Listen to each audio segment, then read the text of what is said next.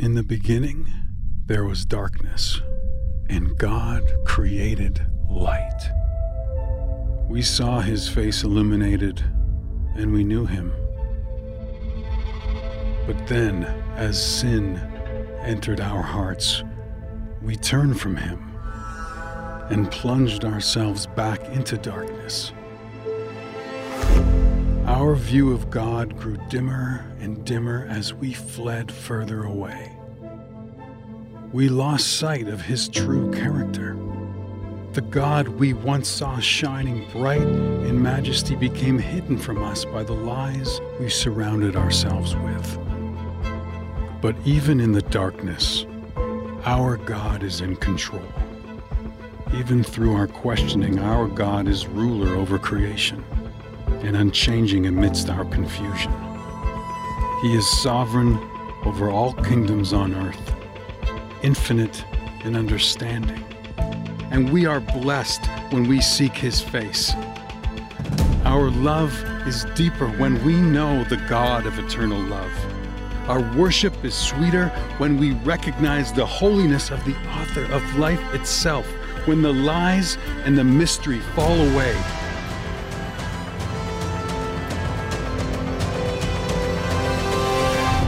We know the truth about God. Hey, Cornwall Church, it is so good to have you with us, joining in together today online to be able to worship together, to be able to look in God's Word together. And I'm really glad that you've joined us. Um, it's good to be here. I mentioned in a video that we posted earlier this week that I would be actually preaching from my home. Uh, grateful that Governor Inslee's office made a provision for faith communities to be able to do live stream um, in their own buildings, which is really great because the equipment is much better. So I'm here with a skeletal crew. We're all staying many feet apart, and so we're safe. Uh, but thanks for joining us today as we continue in uh, this series, The Truth About God. Interesting thing, this is our third week doing the live stream, and it's kind of almost like Goldilocks and the Three Bears, because the first week I preached the shortest sermon that I have preached in recent history last weekend, I preached the longest sermon that I've preached in recent history. So maybe today's the Goldilocks effect. Maybe today it'll be just right. It was 37 minutes two weeks ago, 57 minutes last weekend.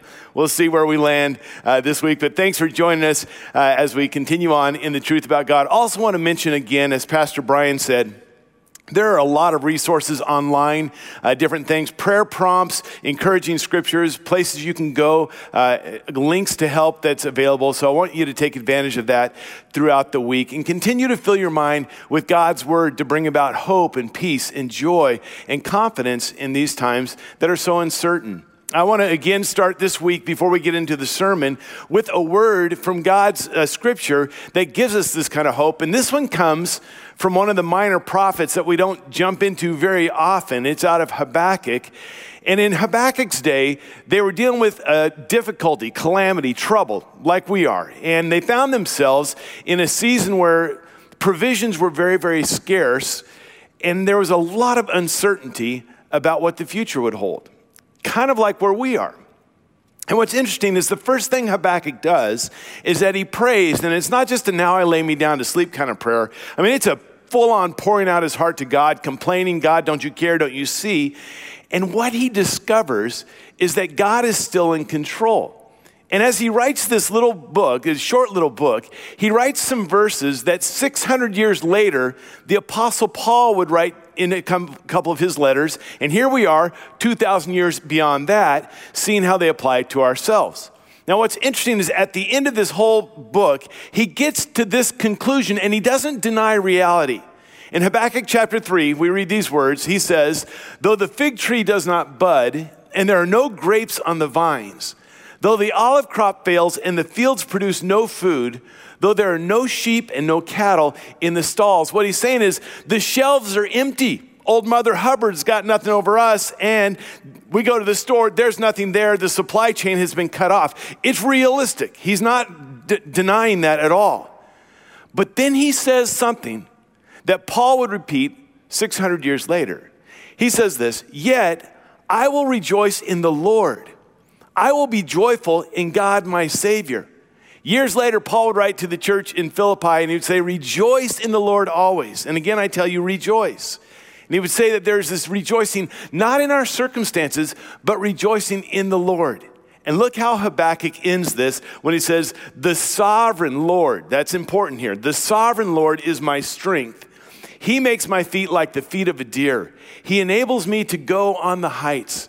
This idea that God is sovereign, that God is in control, that He's the waymaker, the miracle worker, the light in the darkness. Even when I can't see it, He's working. Even when I can't feel it, He's working. He's convinced that God is sovereign. And because of that, because of the strength of the Lord, He is able to rise above His circumstances and live at a level where He has peace, where he has confidence, where he has hope, and where he has joy. And that is the truth that we can live in today that the sovereign Lord is our strength. In the middle of this little book, he writes another phrase that Paul would later write to the church in Rome when he says, And the righteous will live by faith. It's not being frantic, it's not being afraid, it's not panicking, and it's not being foolish, it's not doing stupid things, but having faith, faith in God. And I hope that you're living in the truth of that faithful God and the confidence and the hope that we have in Him. All right. So that's just for us. Continue to fill your mind with the truth of God's word. Let's continue on in this series, The Truth About God. Last week, if you were with us uh, for that marathon sermon, we looked at an aspect of the Godhead that is not an attribute, it's the essence of God. God in three persons. Blessed Trinity. This whole idea of the Trinity of God is not an aspect, it's the essence of who He is. And likewise, today, we're going to look at another thing that's not so much an adjective, it's not an aspect, it's not a, an attribute of God, it's the essence of who He is. And we can take it out of that same song that, that I quoted last week, where it starts off saying, Holy, holy, holy.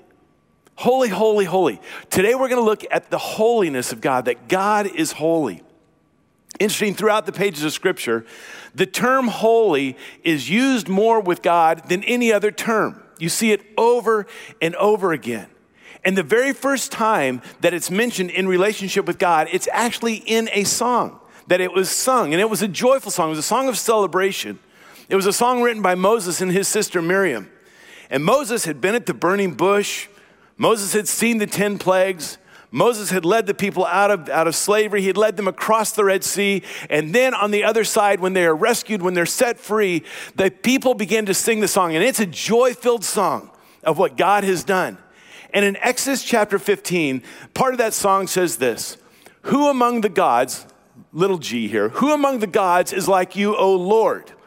Who is like you, majestic in holiness, awesome in glory, working wonders?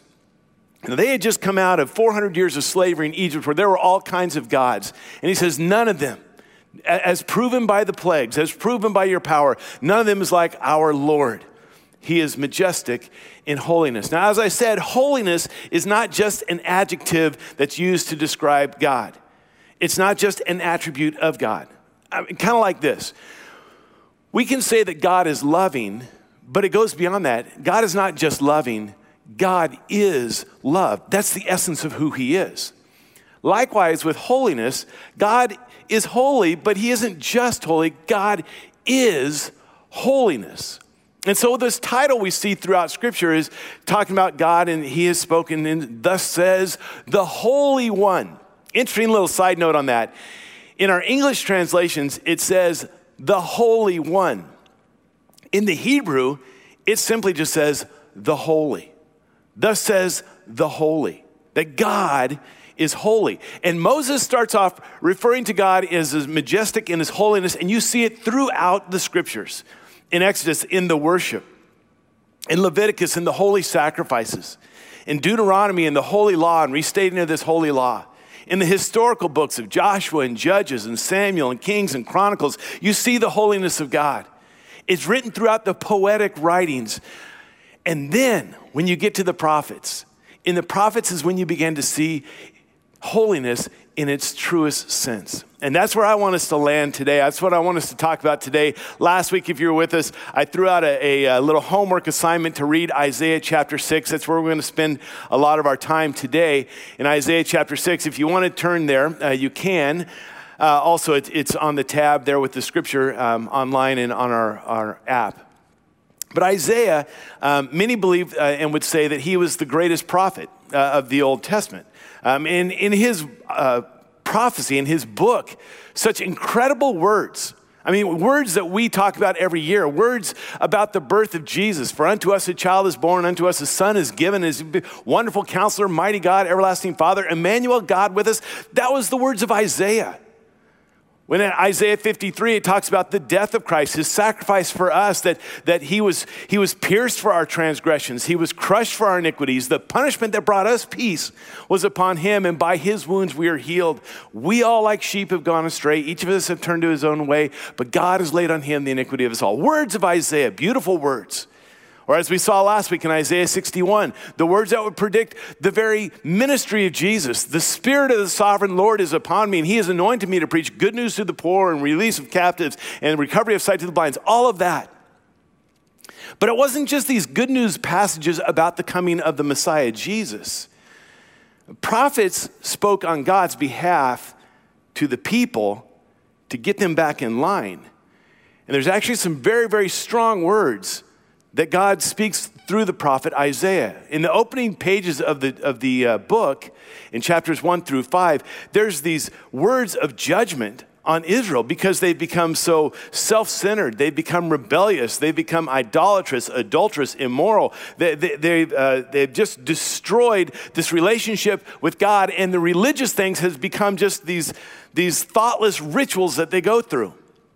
In fact, in chapter 5, he uses this word woe six times. It was like the oracle, it was the pronunciation into woe to these people. It was like cursed on you. Then we get to chapter 6 and everything changes. In Isaiah chapter 6, Isaiah begins to talk about an experience that he had.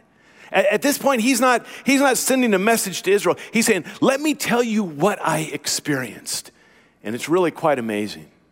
Isaiah chapter 6, verse 1, and he starts off this way. He says, In the year that King Uzziah died. Now, that's the kind of phrase most of us just read over and keep going. We just think, you know, I don't know what that's even about, and we just keep going. It's a significant phrase, though.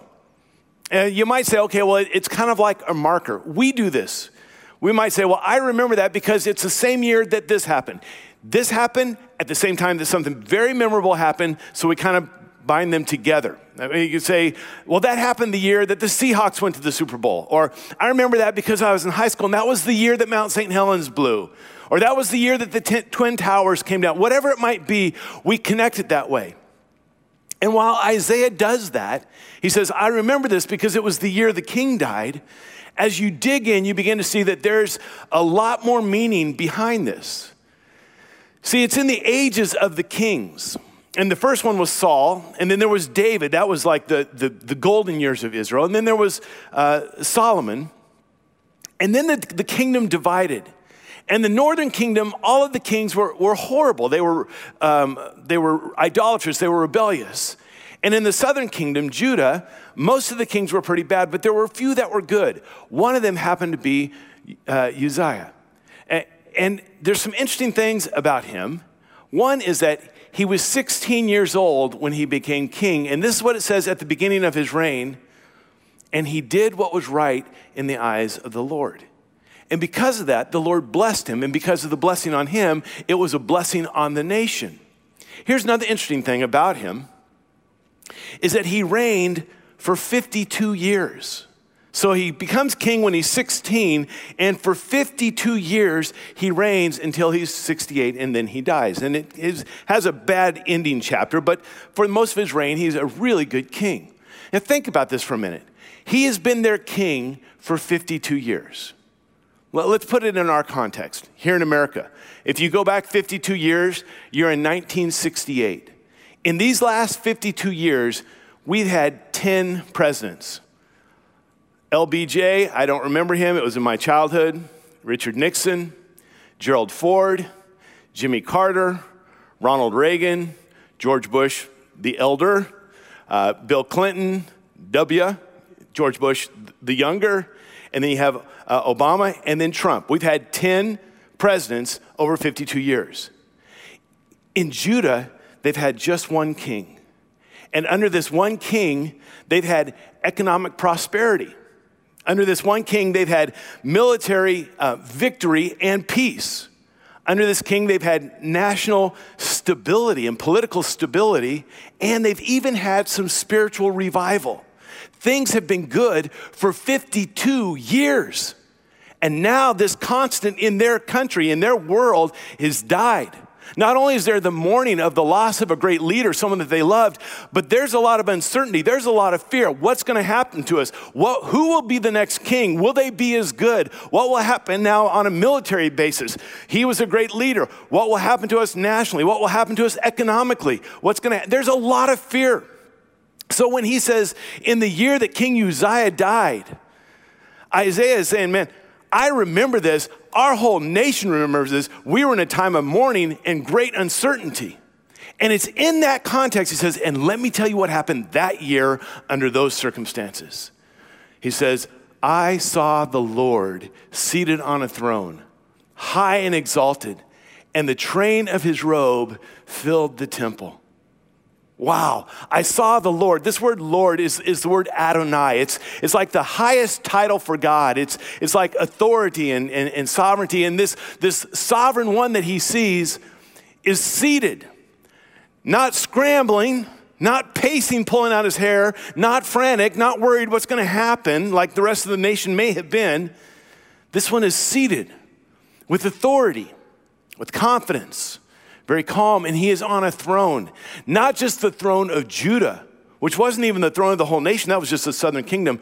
This one is sitting on a throne that is eternal. What happened in that moment, while Isaiah and the rest of the country is mourning the 52 year reign of their good king, their leader, he sees the eternal king of the universe, and his robe filled the temple.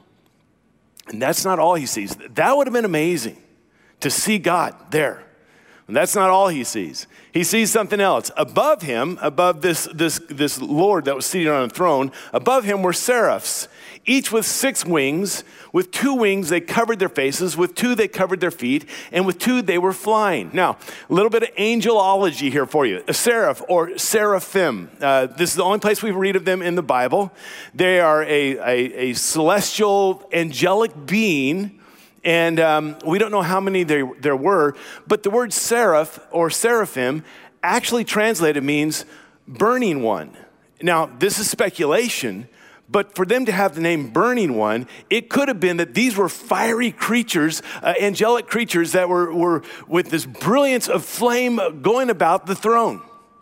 There may have been three of them, four of them, a hundred of them, a thousand, we don't know. But it says they have six wings. With two of them, they cover their face because they're in the very presence of God, and no one can look upon God and, and live. And so they cover their face so that they won't see the, the glory in its unfiltered form. And with two of them, they cover their feet. And the whole idea of the feet is, is we have feet of clay. Feet is, is what causes the creature to be on the creation of earth. And they're in the presence of the uncreated one. And with two of them, they continue to fly. Now, can you imagine seeing this? Now, whether it was actually in the Temple of Solomon or if it was a vision in the temple of the Lord, we don't know. But he sees the Lord high and lifted up on a throne, seated there. His train fills the temple. There are these angelic beings, these, these seraphim, they're going around and around the, uh, the throne. Now, while that is amazing, it's a, a spectacular sight. What is being said is even more important. And this is where we get to our point. And they, the seraphs, they were calling to one another, Holy, holy, Holy is the Lord Almighty. The whole earth is full of his glory. So here are these, these angelic beings, these possibly fiery seraphim that are going around calling to one another. What that looks like, I don't know. I don't think it's the we love Jesus, yes, we do, we love Jesus, how about you kind of calling back and forth. It may have been a call and response. It may have been an echo that right when one stops, another one starts, so that it's this nonstop praise to the holy, holy, holy Lord God Almighty. It may have been, and this again is speculation, it may have been that this, this group of, of these seraphim, however many there were, there could have been this pronouncement in some melodic, harmonious chorus that raises up to the Lord. I like to think of it that way of an angel choir, because it was in a song where these words were first spoken about God with Moses and Miriam. There's a church in Jerusalem. It's 900 years old. It's the Church of St. Anne. It's uh, in the Muslim quarter of Old Jerusalem. It's right by the Pool of uh, Bethesda uh, on the Via Dolorosa. This 900 year old church, acoustically, is so perfect. It's known worldwide for its acoustics. And it's said of this church, St. Anne, it's traditionally the, the, the, birthplace where the Virgin Mary was supposedly born. But in this church, the acoustics are so amazing that this church, the building is known as an instrument only to be played with the human voice. And every time we go there, we go into the, the transept of the, the, the crossing of the, of the big uh, sanctuary there. And there under the dome, we sing a hymn. And I want to tell you, it is absolutely spectacular as it reverberates off of these stone walls and it just continues. And it makes even bad singers sound great. And I tell you, every time we are in there and we are singing, I am moved to tears just by the beauty of it. That is with, with imperfect human voices in an imperfect human building that was made 900 years ago. What if it was the pitch perfect heavenly voices of angels in the very throne of God for all of eternity? If that was the case, how moving that must have been to hear them say these words. And it's what they say, the content, holy, holy, holy is the Lord Almighty. The whole earth is full of his glory. The Lord, this is not, this is not Adonai. This isn't a title. This is the tetragrammaton. This is the Yod He Vav He. These, the unspeakable name of God, the Yahweh, the Almighty, the All Powerful, the Lord of hosts.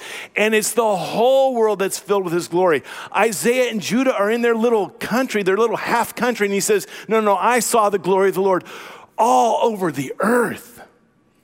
But it's these words Holy, holy, holy.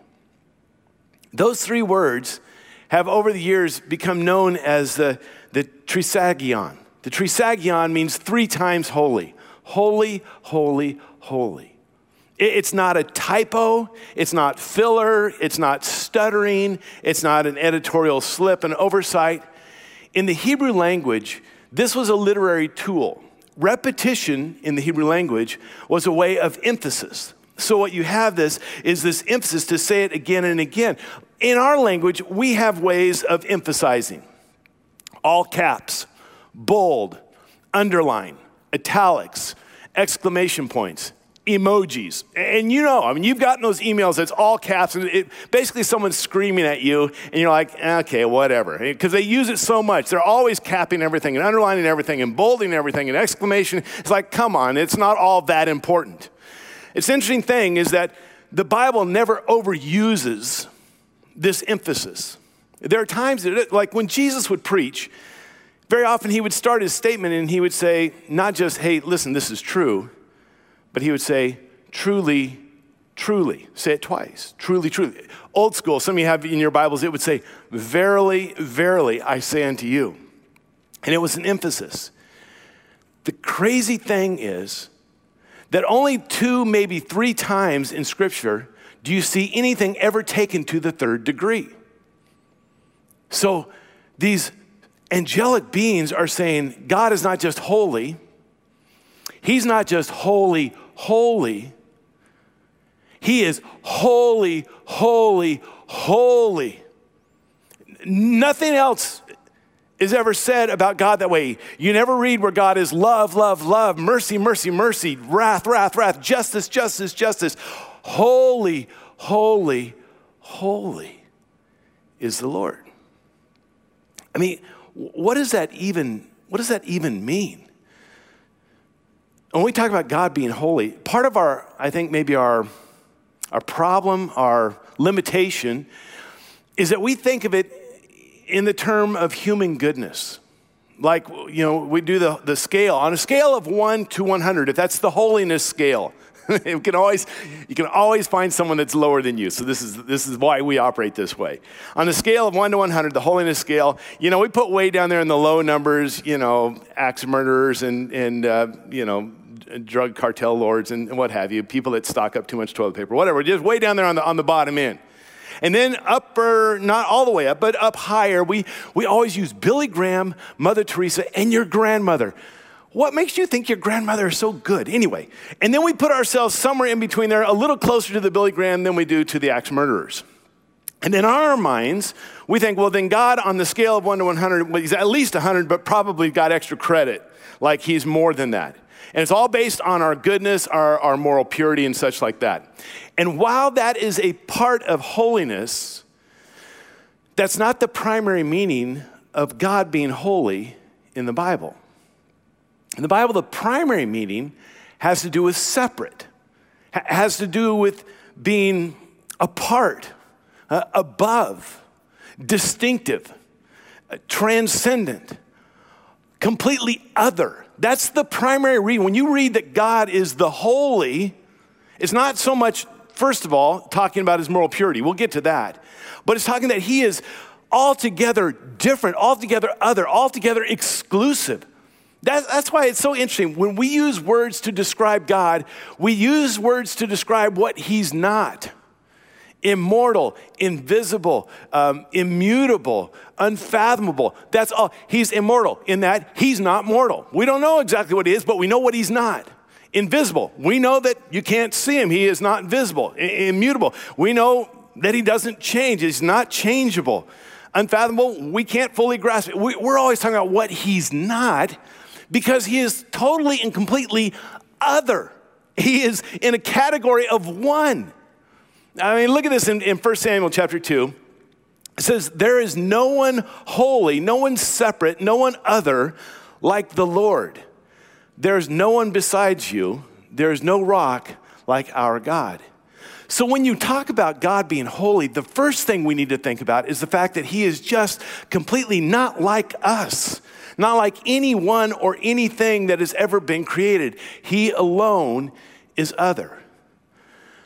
But then there is that secondary meaning, and this is where we go to most often.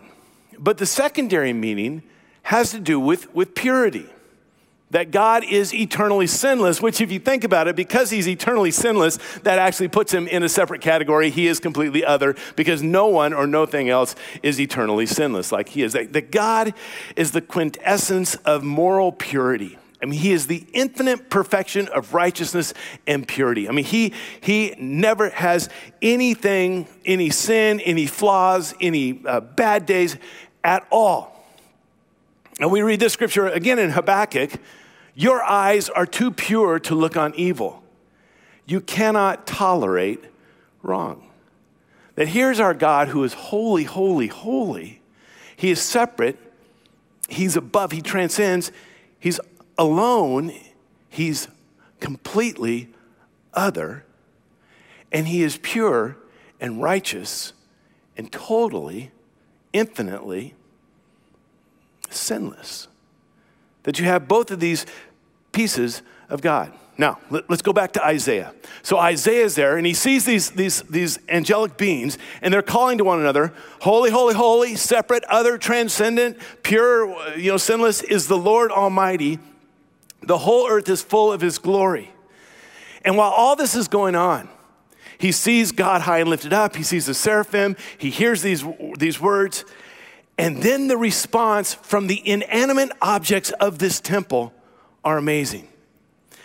At the sound of their voices, the doorpost and the thresholds shook, and the temple was filled with smoke. While he's there, the whole place is trembling, it's rumbling, and there's smoke. It gives you that picture of when God came down onto Mount Sinai. Remember that the mountain was covered with smoke, and the whole mountain and the area trembled.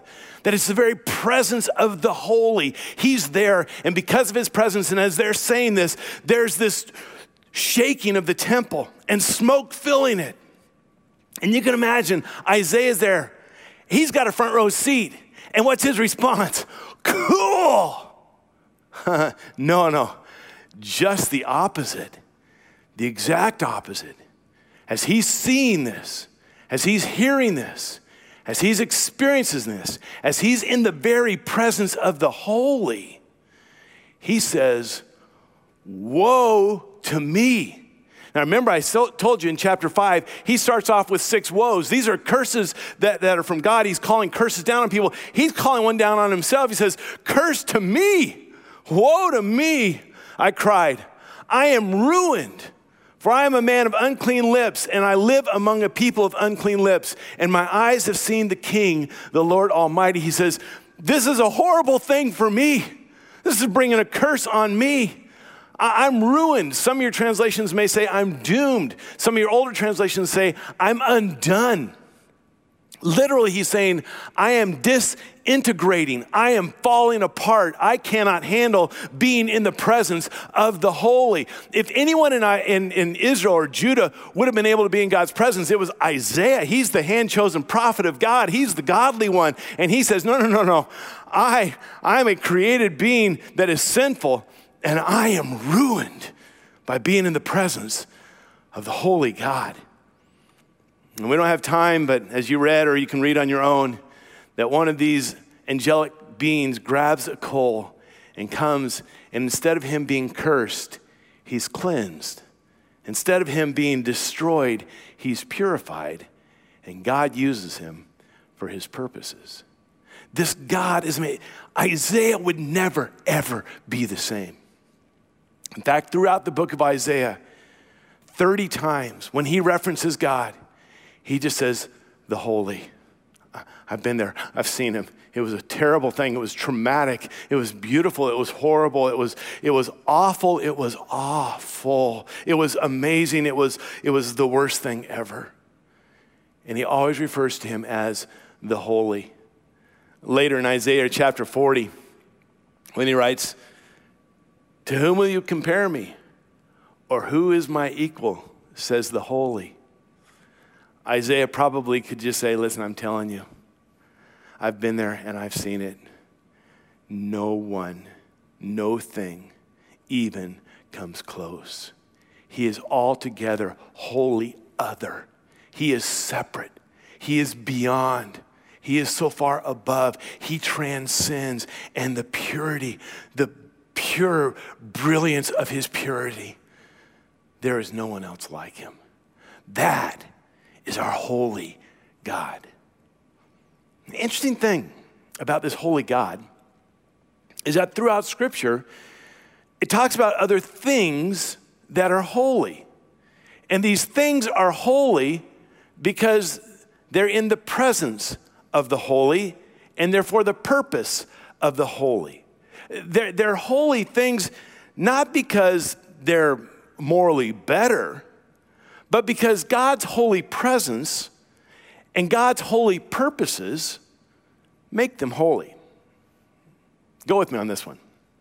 These holy things are, uh, old church word, are consecrated. Consecrated. And a way of saying that is they're set apart for God's purposes. They're ordinary things that become extraordinary, they become holy because God has chosen them. Now, I mean, uh, some of you raised in church may have sung the song, Take My Life and Let It Be consecrated, Lord, to thee. Lord, let my life be set apart for your purposes. Let my life be set apart into your presence. Let my life be holy, not because of me, but because of you.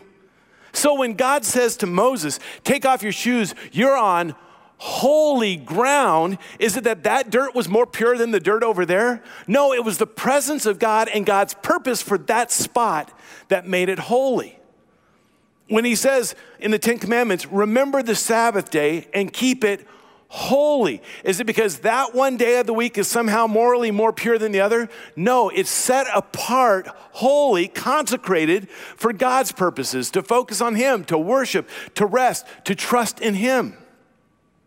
When, there's the holy mountain of God, is that this mountain is somehow better than that mountain? No, God chose that mountain.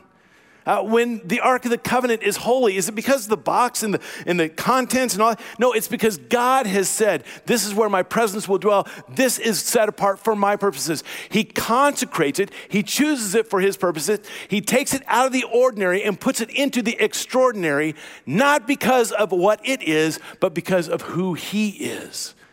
Uh, let me give you a, a, really bad illustration of this. It's a very selfish illustration, it's a very limited illustration. I promise you, it will severely underwhelm you.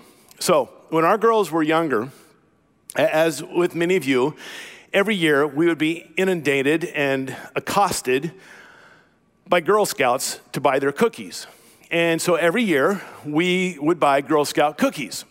And we bought the Thin Mints, and they were fine. And we bought the tagalongs. Those are really good with the peanut butter in there and the chocolate filling. Those are great. And then we bought the Samoas. Now, the Samoas are the best in my opinion. Caramel, chocolate, coconut, all that. So we'd buy a, bunch of these boxes of cookies, and then I would always buy one extra box of Samoas.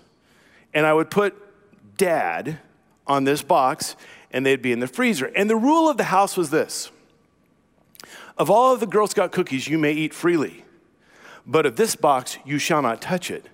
For in the day that you eat of this box, you will surely die. The whole idea is that this box of Samoa cookies were set apart for my purposes. It, to, to be really crass, they were wholly unto me, not for anyone else.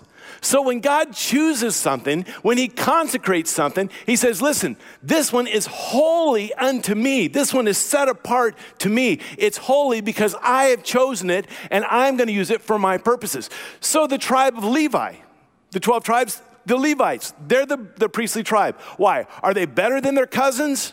No, probably not. God says, I'm telling you why you're going to be the holy tribe. I'm telling you why you're going to be the priestly tribe because I'm choosing you out of these to be my tribe, my, my priestly tribe. It's because of the purpose of the Holy One.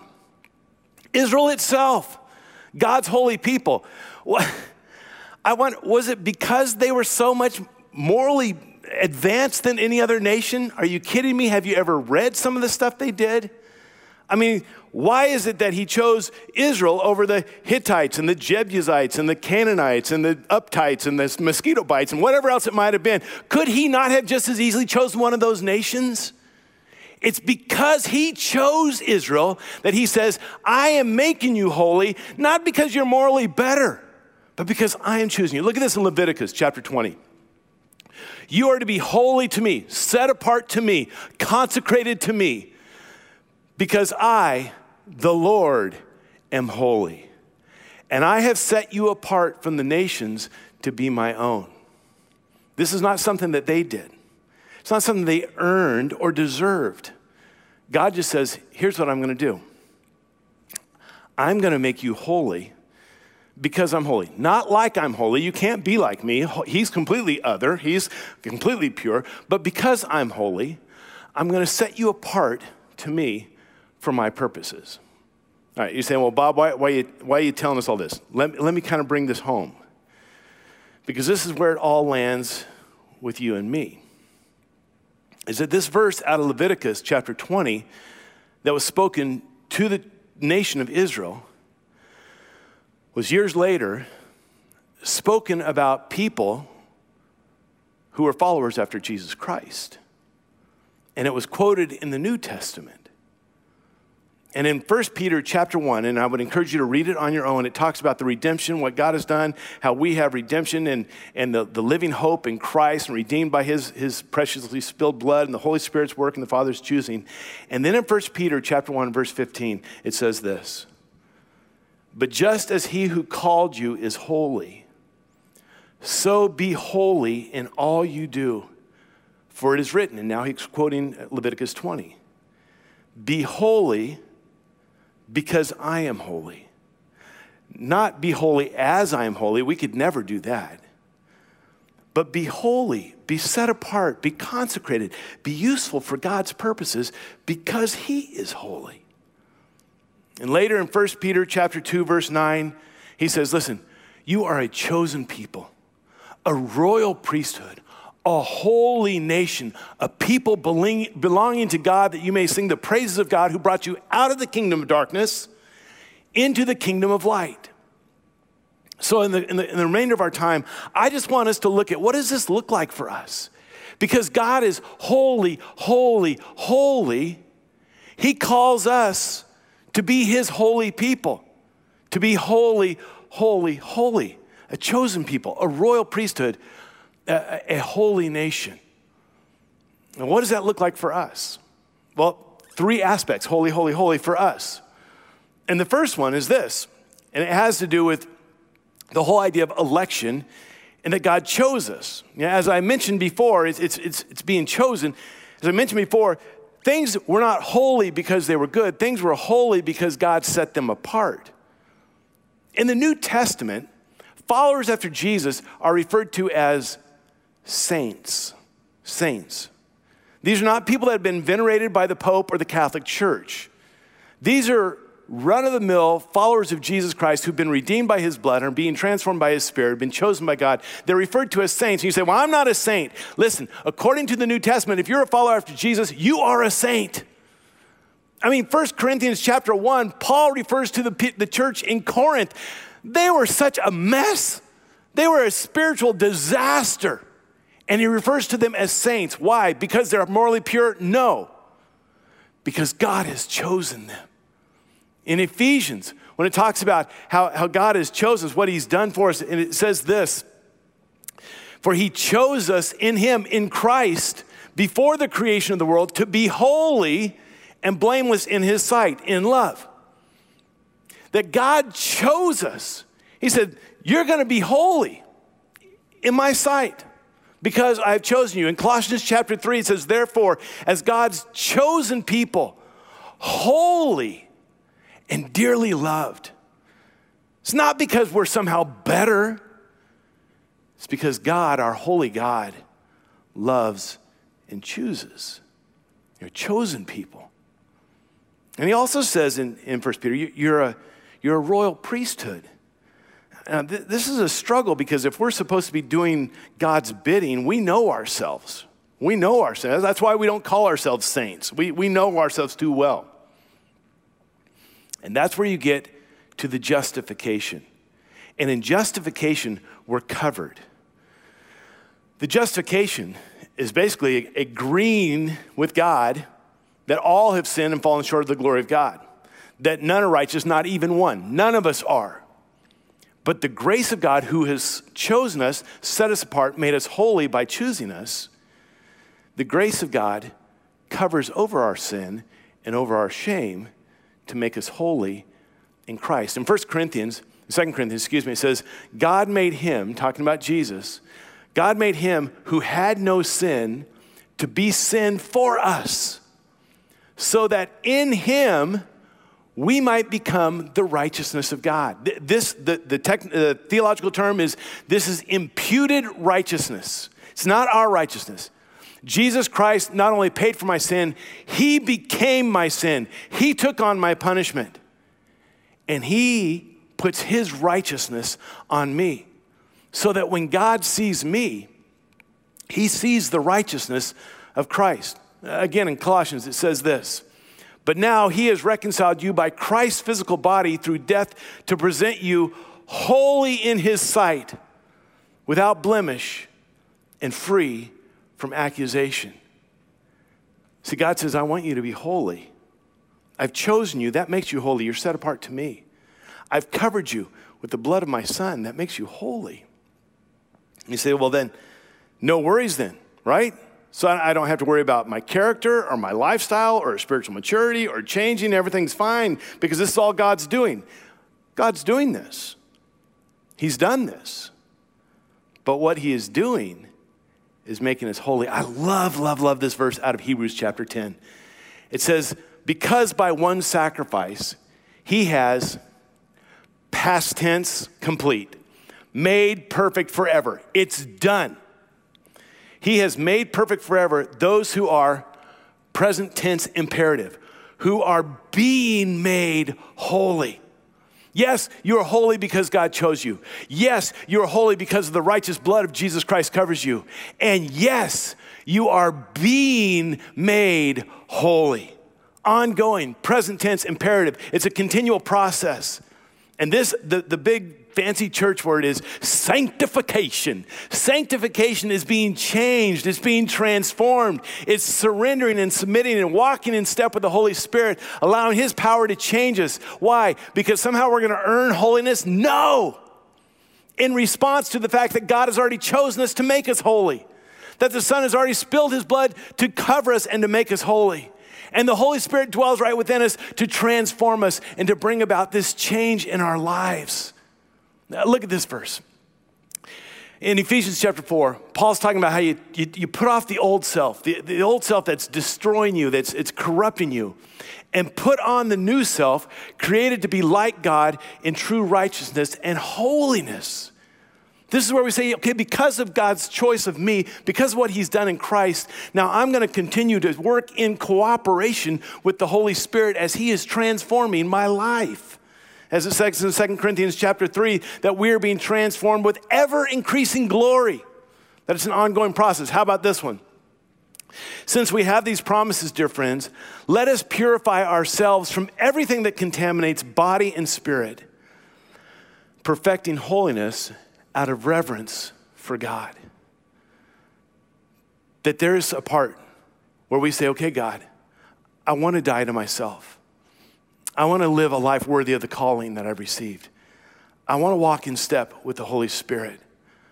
I want to live a life out of reverence to my holy, holy God in response to your choice of me, in response to what you have done in the blood of Christ.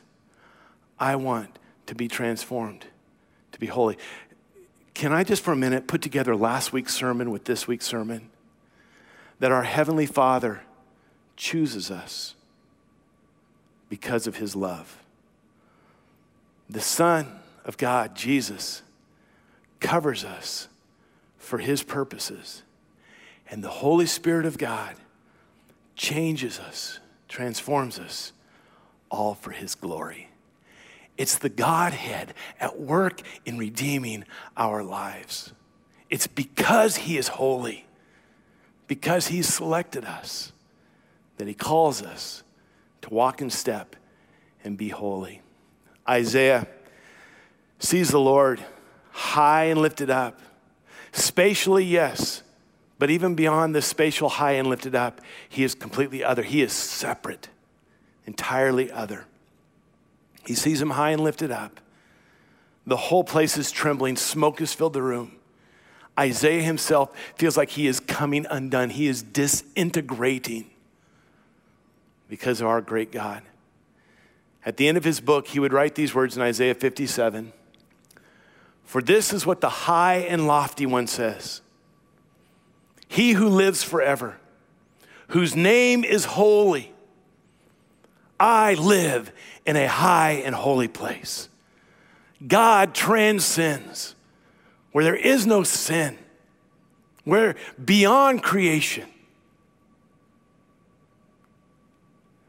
And look at this. But also with him who is contrite and lowly in spirit. Yes, God is completely other, absolutely pure, but he dwells with those, the poor in spirit, who recognize I'm just ordinary. But God, if you choose me, I'm holy. And Jesus, your blood has made me holy in the righteousness of Christ. And Holy Spirit, I come before you that you can transform me and make me holy. See, our holy God is not only transcendent, he is also immanent. He is right here with us. Holy, holy, holy is the Lord. And he looks at us and he says, Holy, holy, holy are my people.